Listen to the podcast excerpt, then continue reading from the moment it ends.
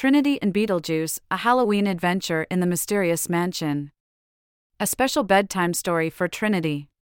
Once upon a time, in a small town filled with excitement and anticipation for Halloween, lived a little girl named Trinity.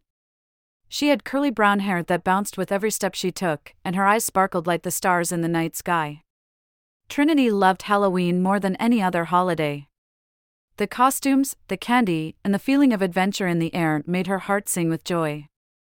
One sunny October afternoon, Trinity was exploring the town with her best friend, Beetlejuice. Now, you might be wondering who Beetlejuice is. Well, Beetlejuice was not your ordinary friend. He was a mischievous little ghost who loved to have fun and was always there for Trinity when she needed him. Beetlejuice looked like a floating white sheet with two black eyes and a wide smile. He was a friendly ghost, and Trinity adored him. As Trinity and Beetlejuice walked through the town, they noticed a peculiar flyer on a lamppost. It announced a Halloween party at the old mansion on the outskirts of town. The mansion had always intrigued Trinity. It was rumored to be haunted, but Trinity was brave, and she loved a good mystery. She decided that she and Beetlejuice would attend the party and uncover the secrets of the mansion. On the night of the party, Trinity and Beetlejuice put on their costumes. Trinity dressed up as a brave knight, and Beetlejuice wore a top hat and carried a cane, pretending to be a fancy ghost. They made their way to the mansion, which stood tall and eerie, surrounded by fog. The front gate creaked open as if inviting them in.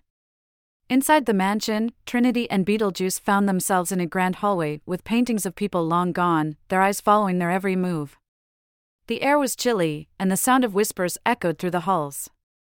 Trinity felt a shiver run down her spine, but she held Beetlejuice's hand tightly and pressed on.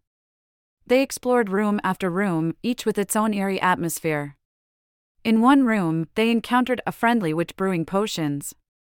In another, they danced with skeletons who had a sense of rhythm that would put any living creature to shame. Trinity and Beetlejuice laughed and had a great time, but they couldn't shake the feeling that something wasn't quite right. Finally, they reached the grand ballroom, where the Halloween party was in full swing. The room was filled with monsters, witches, and creatures from every corner of the imagination. Trinity and Beetlejuice joined the dance, twirling and spinning with the other guests. But amidst the laughter and music, Trinity noticed a sad looking ghost sitting in a corner.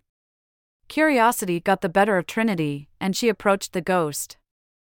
His name was Oliver, and he was the ghost of a musician who had lost his ability to play music. Trinity felt a pang of sadness in her heart.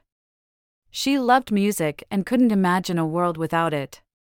Determined to help her new friend, she asked Oliver to teach her his favorite song. For the rest of the night, Trinity and Beetlejuice practiced the song with Oliver. They played it on the piano, the guitar, and even on a set of drums made out of empty candy buckets. Trinity discovered that music had the power to heal, to bring joy, and to connect people. And before the night was over, Oliver had found his love for music again, thanks to Trinity and Beetlejuice. As the party came to an end, Trinity and Beetlejuice said their goodbyes and left the mansion. They felt a sense of accomplishment and happiness. Trinity had learned that bravery was not just about facing fears, but also about helping others. And Beetlejuice had learned that true friendship could bring light even in the darkest of places. With their hearts full of joy, Trinity and Beetlejuice walked back home, hand in hand. They knew that Halloween was not just about costumes and candy, it was about friendship, adventure, and the magic that can be found in the most unexpected places. And so, Trinity and Beetlejuice's Halloween adventure came to an end, leaving them with memories they would cherish forever. As Trinity closed her eyes that night, she knew that she was brave, kind, and capable of making a difference in someone's life, just like she did for Oliver. With a smile on her face, she drifted off to sleep, ready for new adventures that awaited her in her dreams. Remember, just like Trinity and Beetlejuice, you too can be brave, kind, and make a difference in the world. Good night, sweet dreams, and may your imagination take you on the most extraordinary adventures.